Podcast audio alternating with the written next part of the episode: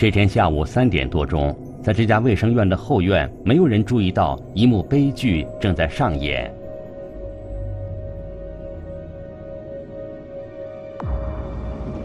十几分钟后，巴人哲里木派出所的民警接到了报警，在镇卫生院发生一起血案，有人被刀捅伤。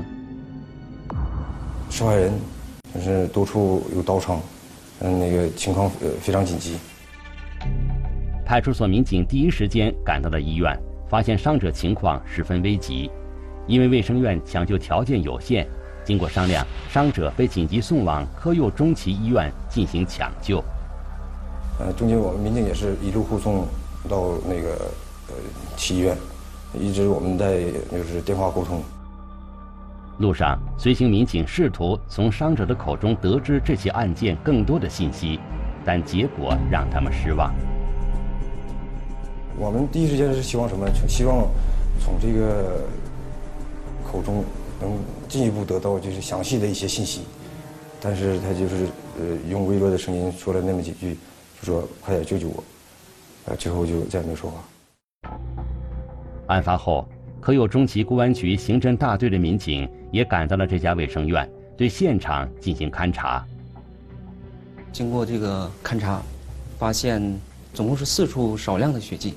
有这个滴落状的，呃，有这个连续滴落的，嗯嗯，总共是四处血迹。由于医院里人来人往，案发现场已经遭到了一定的破坏，民警在现场勘查中获取到的线索很少。有一些就是在卫生院就诊的家属和病人都会从此地路过，这样对现场造成一些破坏。通过对卫生院内视频监控的调取，民警发现，在卫生院墙角的一处监控探头记录下案发的关键一幕。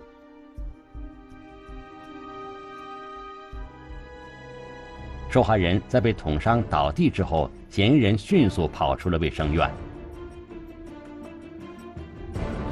持续的时间是不长的，但是他捅的是比较疯狂。现场没有人能够从监控画面中辨别出嫌疑人的身份，于是警方兵分多路，迅速开展了对案件的进一步调查，并在第一时间部署警力对交通要道和重要出入口进行布控。铁路、公路都有，而且在案发后正好是有一趟火车，嗯，在案发之后，嫌疑人是有时间坐火车离开，而且。这个镇上的火车安检不像是大城市那那那种的，安检还是相对的比较松的。在对车站等重要场所加大检查力度的同时，对案发监控视频的分析工作仍在继续。经过反复查看，侦查员注意到了一个细节：嫌疑人在捅伤受害人逃跑的过程中，曾经弯腰捡起了一个东西。经过对图像的反复分析。在比对受害人的随身物品，侦查员做出了一个推断。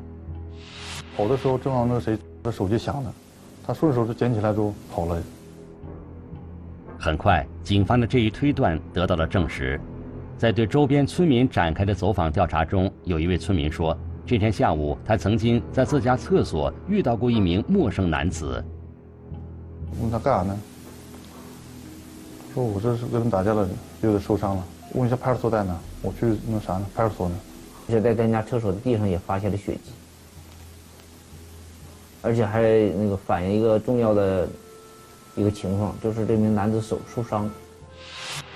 除厕所墙上的血迹之外，侦查员们还发现了一部带有血迹的手机。是血迹。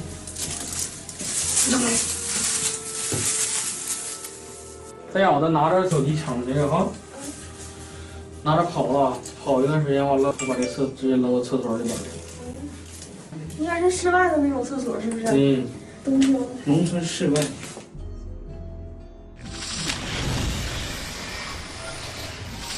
这就是警方发现的那部手机。经过调查，手机主人名叫周花，是科右中旗本地人，也正是在卫生院被捅伤的那个女人。民警还发现，周花是在十二月三号的下午两点零八分左右来到的卫生院，和他一同来到卫生院的还有另外两个男人。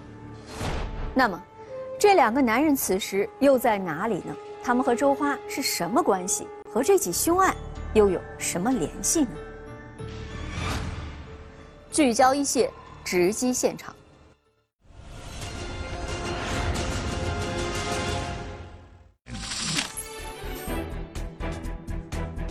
原本甜蜜的爱情，为何发展到挥刀相向？用微弱的声音说了那么几句，说“快点救救我”。反目成仇，是否还记得曾经的誓言？其中应该是有什么事儿，但是我不清楚。山盟海誓一朝化为乌有，疯狂的爱一线正在播出。经过核查，民警发现，案发当天下午，辖区派出所并没有人投案自首。对于嫌疑人的去向，警方做了新的推测。他受伤这个情况得上诊所啊或者医院进行包扎，所以说我们也针对这个情况，对周边的诊所、所有的诊所、呃医院也进行了布控。经过排查，辖区的医疗机构也没有发现嫌疑人的下落。这时天色已经渐渐暗了下来，巴人哲里木镇地处山林地带，沟谷纵横，一旦嫌疑人逃进山林，将会使抓捕工作变得极为困难。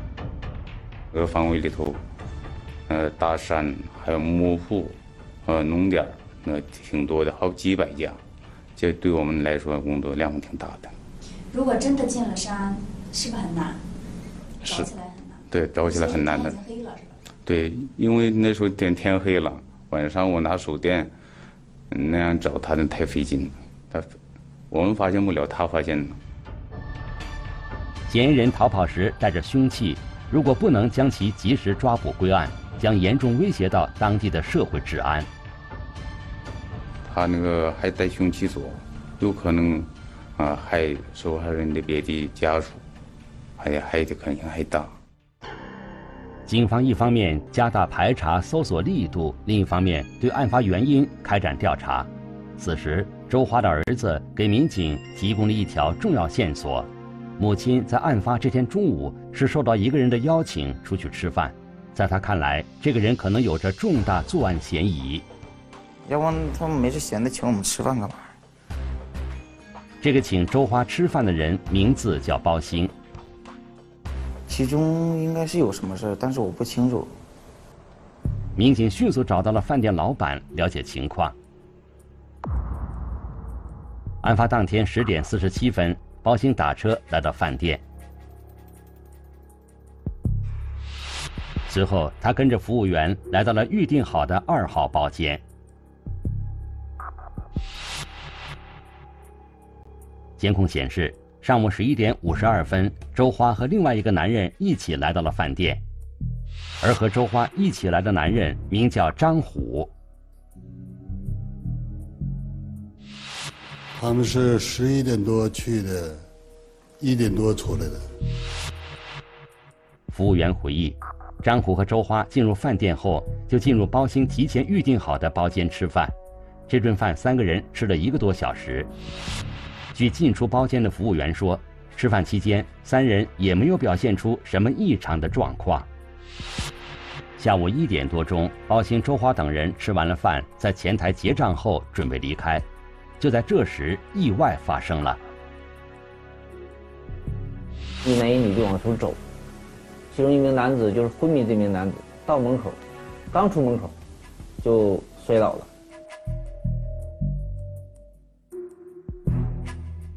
出去，上门口就倒那了。完了，我那服务员就喊了：“那人倒了，倒了。”张虎刚倒下的时候意识清晰，因为张虎还和搀扶他的人解释，自己可能是因为喝多了酒诱发了心脏病，说是心脏病犯了。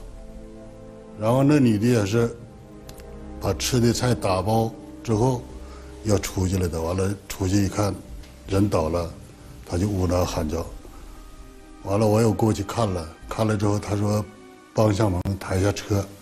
您出去看的时候，他什么样啊？我仔细没瞅，反正是我给他抬到车上之后，他车也没人开了，求我开的车上医院。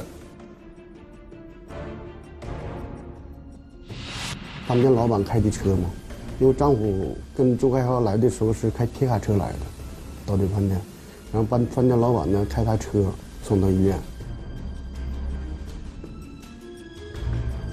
镇里卫生院的监控显示，张虎是在十四点多被送了过来。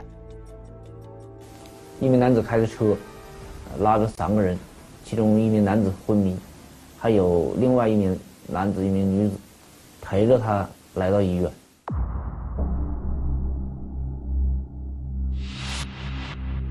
张虎在饭店的门口倒下，就被第一时间送到了卫生院，不治身亡。而医院提供的证据表明，张虎很有可能是中毒身亡。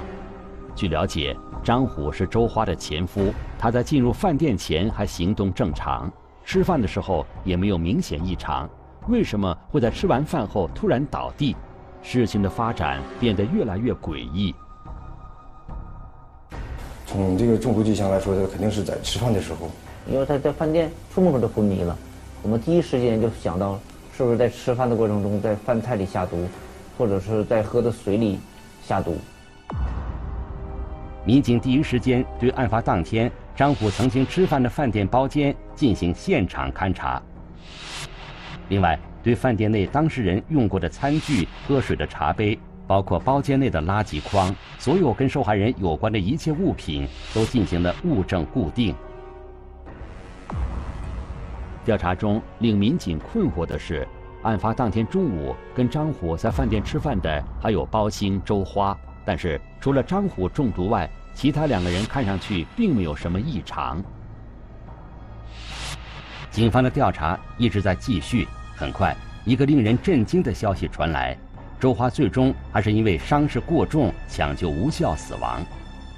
这样呢，就是这案案情非常重大了。我们第一时间跟我们的局长进行汇报，就物管局长，他就增派警力，就不不是简单一个一名女子被捅伤的案件了，案件性质发生了变化，因为有一名男子已经死亡了，这名女子在短院当中，是这样的一个情况。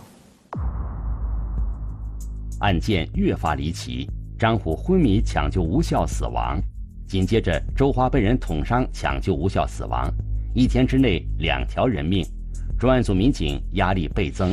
这时，第一时间找到包鑫就显得非常重要。他作为和张虎、周花一起吃饭的人，同时又是陪同周花一起来到医院的人，显然和这两起案件都有着密不可分的关系。当周花的儿子看到警方提供的母亲遇害视频的时候，一眼认出了行凶者到底是谁。视频中，这个拿着尖刀刺向周花的人正是包兴。这个非常明显，就是故意，因为捅捅了十多刀，多多处受伤，说是已经定性为故意杀人。我听那个医生他们说是，我妈跟那个包兴抬我爸进去的。那他把人给害了，谁能知道是他吗？那么张虎中毒死亡的案件和包兴是不是也有关系呢？张虎的儿子确认，当天中午和张虎、周花一起吃饭的正是包兴，而且为了促成这顿饭局，包兴几乎天天打电话主动提出要请客。他来来去去请我们家吃了好多次呢，得有三次了。唯独这次我没去。这时，负责痕迹物证检验的民警传来消息，经检测，导致张虎中毒的鼠药是被放在了茶壶中。当天中午吃饭的时候，是有人将鼠药带入了包间，然后在吃饭的过程中将鼠药放入了茶壶。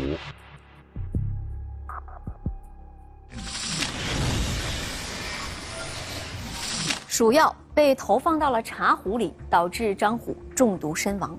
那么随之而来的问题是，这包鼠药是谁带入到包间的呢？如果是包兴带进去的，那为什么只有张虎中毒，周花一点事儿都没有呢？那如果说这件事情是包兴和周花二人合谋的，为什么到达卫生院之后，包兴持刀杀害周花呢？案件的真相。变得越来越令人难以捉摸。满腹仇恨，处心积虑设计杀局，伺机行动，昔日挚爱一朝成仇。一线疯狂的爱正在播出。民警首先对包青逃跑之前的行踪展开了调查。他们首先询问了饭店老板，就一个人去的，说是我们要吃饭，我问他几个人，他说得两个人，然后他就在在那儿屋，让那个服务员沏水，他自己喝渴了，说是，完了还没点菜，就自己搁那屋喝水。沏了一壶茶水之后，包兴独自在包间内等待张虎和周花。十一点多，张虎和周花一起来到了这家饭店。到了这个饭店，然后包兴让周华点菜，就点了两个菜，他们三个人，菜没吃完，然后那个要了一瓶白酒，白酒呢周花喝了一杯多点儿，张虎和和包兴他俩一人喝了两瓶啤酒吧，喝的那个喝茶水。民警反复查看饭店内的监控，终于在一段视频中发现了可疑之处。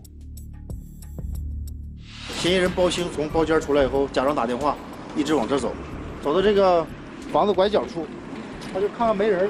包兴走到这儿以后，硬抠着吐了两次，在短短时间里边啊，他就擦完了又进去又出来，这才吐两次。吐完以后，我们后来也看来现场看了，确实这块有他的这个吐管吐的东西。据此，警方推断，在茶水里下毒的应该就是包兴。因为这个包兴知道茶水里有毒，就边吃饭，点菜了嘛是，上菜之后边吃饭，他也喝了将近一杯水，但喝完之后就找理由出去吐出去了。这样也就解释了，虽然吃的是同一桌饭，为什么张虎中毒而包兴安然无恙这件事情。但还有一个谜团有待解释：同时吃饭的周花为什么也没有中毒呢？张虎、周花和包兴三个人之间，在当天的饭桌上到底发生了什么？他们三个中间发生什么，我也不知道。要不然我也就去就跟着去了嘛。不过张虎的儿子说，有一点他可以确定的是。包青与他的父母之间一直以来关系都非常微妙。他来来去去请我们家吃饭好多次呢，以前我都去了。以前是吃过吗？吃过，吃两次呢，这第三次。然后就出事了。以前吃饭气氛怎么样？我都坐不下去，太太尴尬了，一句话不说。你爸在场吗？在呀。我爸、我妈还有他，还有我，不说话，不说话。只有尽快找到包兴，才能找到这一切问题的答案。再大的仇也不至于把两个都给整了吧？一天之内，两个人被害，嫌疑人在逃，八人哲里木镇笼罩在一片恐慌之中。冬天的内蒙古，天黑得很早，气温很低。在对交通要道和车站等重点场所进行仔细排查后，警方初步排除了包兴在作案后外逃的可能。他想见父母，回他们的屯屯子里边。是我干啥了？我把谁谁捅死了，这样弄死了。然后也他那时候也也知道了，嗯，公安机关也在找他。根据这些零散信息，警方加大了对包兴家周边的警力部署。很快，从一户村民家里传来了重要消息，有村民反映包兴到了他们家里。因为提前我们布控好了，一些人到他家以后，跟他们说就到他家吃吃饭，然后给我们他出从家出来给我们打的电话，已经叫那包兴到他家了。那个因为那个离派出所。呃，他那个家是不太远，也就我们六七分钟时间就赶到他家，啊，把他抓获。认识周花吗？认识啊。知道用啥抓的？拿走。拿走。在哪取的？再再修一道。我那后边有道。来这边。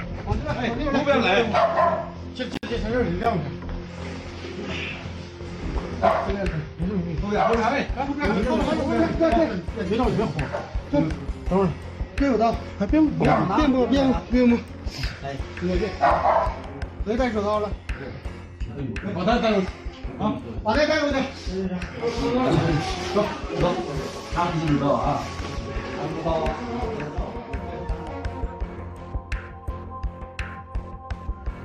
此人就是包兴，一九九零年四月出生，巴人哲里木镇的村民。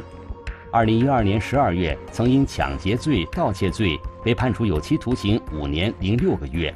二零一六年十二月刚刑满释放。面对警方的讯问，包兴首先想起了案发当天他请张虎和周花吃饭时的情景。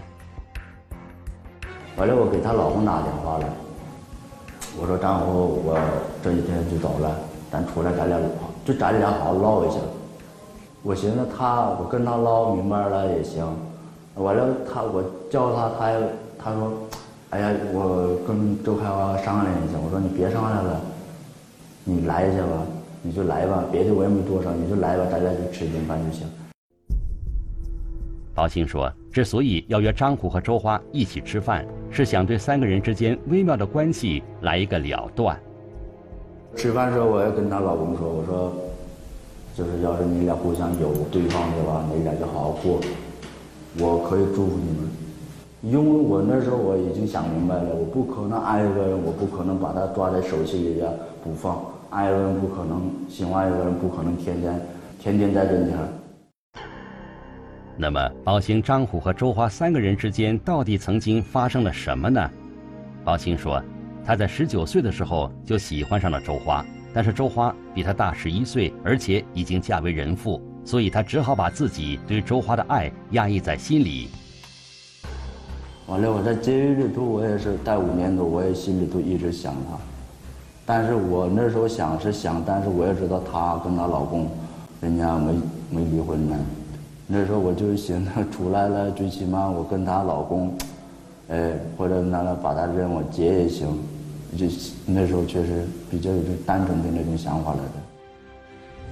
二零一六年年底刑满释放后，包兴一直在寻找机会接近周花。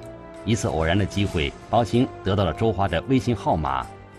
在添加微信交谈后，他兴奋地知道，此时的周花早已和张虎离了婚。我们聊了半个来月吧。完了，我这这时候我在记者里头叫比较。呃，阳光超市那在超市里都干活来的，完了咱俩就电话联系联系，完了联系他有一天告诉我，我妈想见你。周华的这句话让包兴喜出望外，在他看来，这显然就是周华同意和他交往的一个明显信号。为了这次见面，包兴做足了准备。他妈就跟我唠。跟我唠之前，她就一个劲儿说她之前的她老公。那时候他们俩呢就是离婚了，完了她之前老公怎么怎么打她，把她头发薅了，或者骗她钱了，完了又跟别人走了，这个呢跟跟跟我说一大堆。包兴说，在这次交谈中，老人还告诉了他一个秘密，那就是周华绝对不可能再和张虎复合。头一次见面的时候，他妈也跟我说，她跟她老公这辈子都不联系了呢，因为她她女儿她那头发反正挺长的，因为这是给就是她就为了不跟她老之前的老公联系了，就是一个自己给给一个承诺，把自己头发给剪剪剪短了，啊，完了那头发还在他妈他家呢。听完周花这些年的遭遇，包兴感到内心一阵酸楚。他暗暗下了决心，一定要把周花娶进门，并好好呵护自己深爱的女人。他只要是对我真心的，我肯定把他一切都能接受，包括他孩子十八，我比他孩子大十岁，他比我大十岁，这我这个我都没问题。只要他对我是真心的，我肯定都接受呀。包括他不生育，就这件事我也能接受。不过，这桩婚姻还是遭到了包兴家人的反对。在包兴的一再坚持下，父母无奈地默认他和周花的婚事。此后，包兴的父母变卖了自家的羊群，凑了几万块钱给包兴办了一个风风光光的婚礼，还把自家的房子腾出来给包兴当做婚房。老两口则外出给人打工度日。然而，包兴和周花婚后的甜蜜并没有持续多久。嗯，也就一个礼拜吧，在家，剩下时间，他隔三两天去自己的那个那边的家。包兴所说的那边的家，就是周华原来的住所。结婚没多久，当包兴第一次来接周华回家时，他永远也忘不了自己曾经看到的一幕。给他儿子打电话，他儿子搁家呢。我说叔一会儿去，完了我就骑摩托去他家了。一去，有个男的搁那床上。这个在床上躺着的男人，正是周花的前夫张虎。我爸一来就这样，然后我爸就是以那个来看我的名义来找我，然后我妈就烦了他嘛，烦他，然后就让我让我赶他，我就把他赶走。虽然张虎是以看儿子的名义住在了周华家里，但是当着张虎的面被赶了出来，这让包鑫感觉十分屈辱。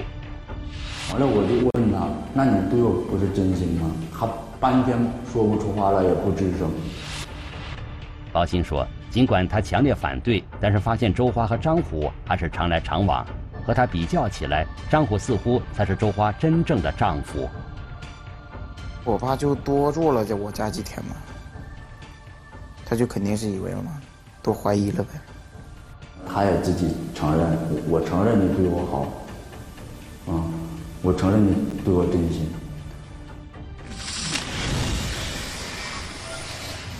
夹在周花和张虎之间的尴尬角色，让包兴无所适从。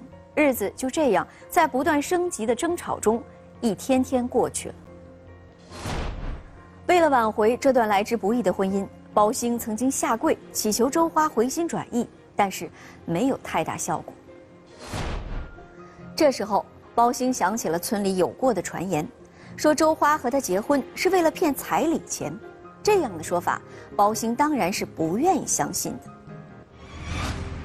不过，当包兴再一次找到周花向他表达心意的时候，周花的回答却让他心灰意冷。一场精心策划的饭局，参与者各怀心事，推杯换盏，潜藏巨大阴谋。疯狂的爱一线正在播出。包兴找到周花，信誓旦旦说会对她好，但是面对包兴的挽留，周花却异常决绝。等他半天，他跟我说。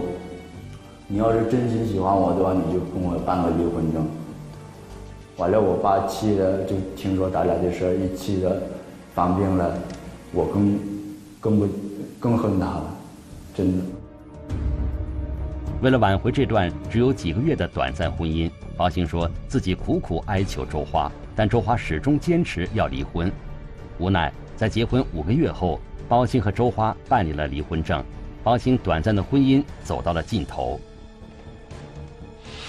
完了，从那一刻起，我就恨他了，我就想想报复他，就是想整他，因为他把我家破人亡，我家里啥都整了，完了。有关两个人离婚的真正原因，包兴的一面之词并不能让人完全信服，但能够证实的一件事情是，在包兴的心里，他对张虎的仇恨丝毫不亚于对周花的仇恨。后后期他跟我绝了，他就直接跟我说这辈子就不想见你了，这那跟我说。我妈跟他离了为什么？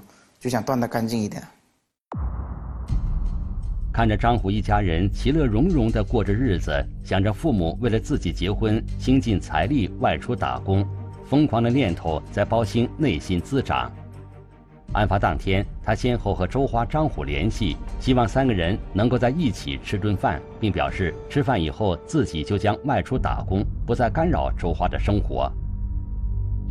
打完电话已经确认，这个张虎会会来，嗯，然后他到饭店订了一个，首先是先到的药店，到的商店去买这些老鼠药。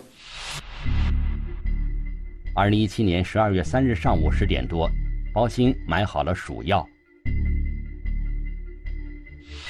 把六瓶小药、好个药放到矿泉水瓶里面，完了这瓶药呢放在他那背的包里边。在一切准备就绪之后，包兴往自己的腰间别了一把匕首，出发前往饭店。我就打车去白龙那饭店了，完了我就沏完茶，茶里边搁完药。怎么沏的茶？那个药没有味儿吗？药稍微有那么点味儿，但是搁茶里边，茶叶搁多了，那茶也有味儿。完了那两个味儿并到一起了，味儿不太那么浓了。沏完茶水之后，那水是通红的，有点不符合那个茶叶的那色儿。然后他又把那倒进去的水倒出去了，就留了一丁点儿那个水，然后把那开水又倒一壶，嗯，然后有点茶叶味儿了。为了不引起对方的警惕，王兴还给自己倒了一杯茶。刚开始我怕他们也不喝呀，或者，嗯，我就这样想着的。完了我就。把自己的那个餐具开了，完了倒一杯放那儿了。过了一会儿，张虎和周华两个人也来到了饭店。那天他进来了就，哎，今天可累了嘛，就自己拿茶壶，直接拿餐具打开了，打开完自己倒一壶茶，倒一壶茶，嗯，他，今天茶色咋这样呢？就说了这么一句，完了我也没太吱声，刚开始，完了他。倒完了，做了，做了，完了，他要喝了，喝一口了，喝一口了，这茶行了。我说，嗯，这茶行，挺好。犯罪嫌疑人包兴说，那个给我们交代，就是喝了有五六杯吧，嗯，茶水。周开发没喝，他喝的白酒，后来没喝茶水。看着张虎把茶水喝了下去，包兴假借打电话离开了包间。我不没到几分钟，我自己出去了。我自己出去，我要接电话的，呃，就是找个这些理由，我就出去自己吐出来了。在张虎倒地之后，包兴和周花将张虎快速送到了附近的卫生院。在张虎被救治的过程中，周花的一个举动再次激怒了包兴。后来他就拿他手包着他裤，张。我你你别出事了，你出事了我咋整啊？我跟孩子咋整啊？我一听这句话，因为他跟我之前跟我怎么承诺的，到这时候了，他又跟那个男的说，你出事了，我跟孩子怎么办呢？这就这句话，我就当时我就控制不住自己了，一句话没吱声，我就直接拿刀给他捅了。于是，当周花走出卫生院，包兴尾随了出来。并伺机对周花挥舞起了罪恶的尖刀。